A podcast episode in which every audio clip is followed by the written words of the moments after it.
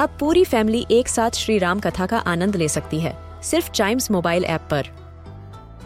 जानिए श्री राम के बचपन से लेकर दशानन वध तक का सफ़र। सरल रामायण, घर के सभी सदस्यों के लिए। आज ही डाउनलोड करें चाइम्स मोबाइल ऐप एप्पल या गूगल प्ले स्टोर से.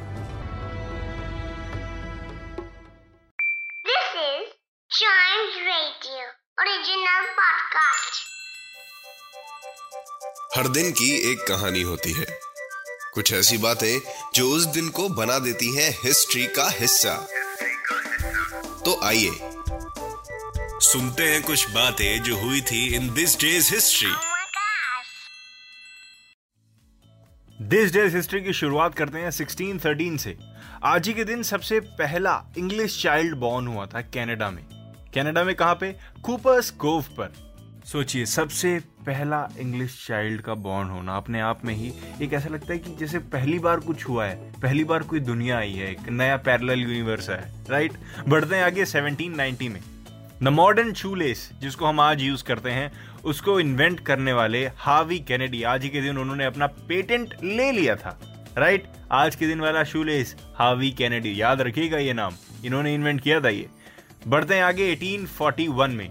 First US steam fire engine आज ही के दिन टेस्ट करा गया था न्यूयॉर्क सिटी में कि ये स्टीम इंजन ठीक चल रहा है या नहीं चल रहा है। वेल, स्टीम इंजन आपकी जानकारी के लिए बता दूँ, हमेशा ट्रेन वाले इंजन नहीं होते। पहले के टाइम जो स्टीम इंजन यूज़ किए जाते थे, वो माइंस में से पानी को बाहर खींच के निकालने के लिए यूज़ किए जाते थे। इसकी आप पूरी इंफॉर्मेशन चाइम्स रेडियो के पॉडकास्ट स्टीम इंजन से ले सकते हैं।